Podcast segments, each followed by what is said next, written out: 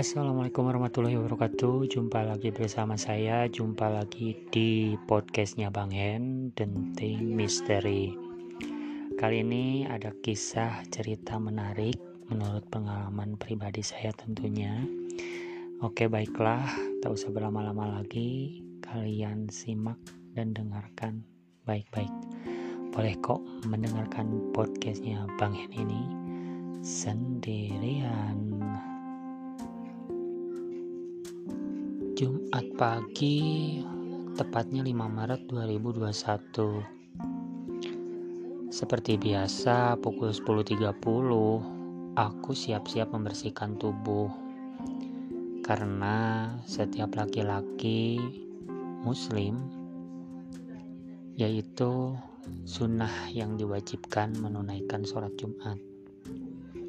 Maka dari itu, selain mandi, kita disunahkan juga memakai pakaian bersih serta wangi-wangian.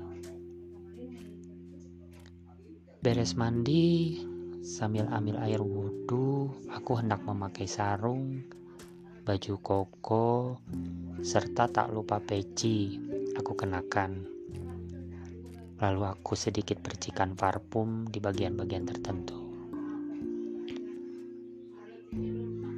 Waktu menunjukkan pukul 11, aku sudah siap-siap menuju masjid yang tak jauh dari rumahku.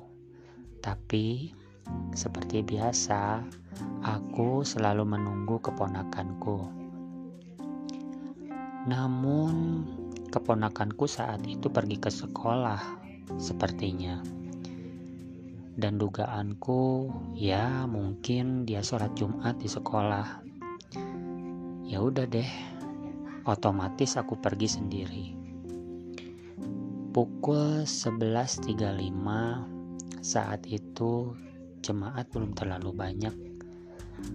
Seperti biasa aku ambil saf paling depan di lantai dua di pojok kiri.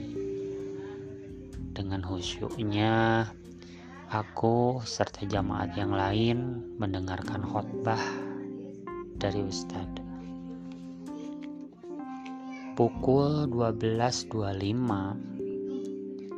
Aku juga jemaat yang lain selesai melaksanakan sholat Jumat beres kira-kira 10 menit sholat Jumat pun selesai dan satu persatu meninggalkan masjid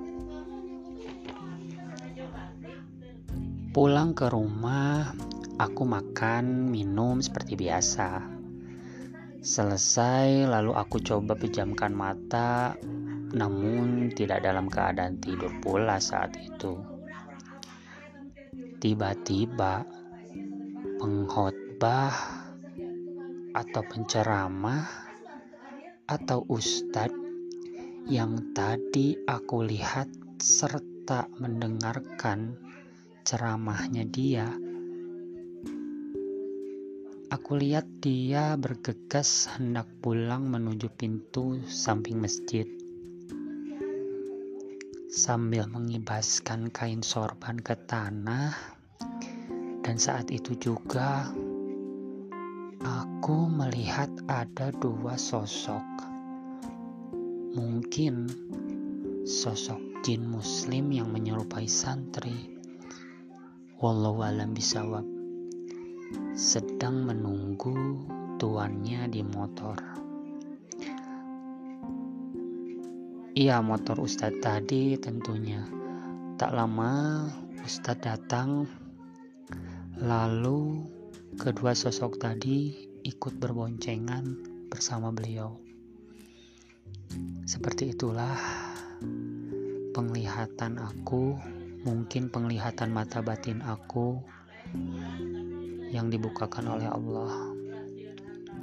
Nah, demikianlah cerita singkat aku. Mudah-mudahan kalian terhibur dengan pengalaman kali ini. Sekali lagi, terima kasih atas atensinya. Mohon maaf apabila ada kesalahan-kesalahan dalam tutur kata.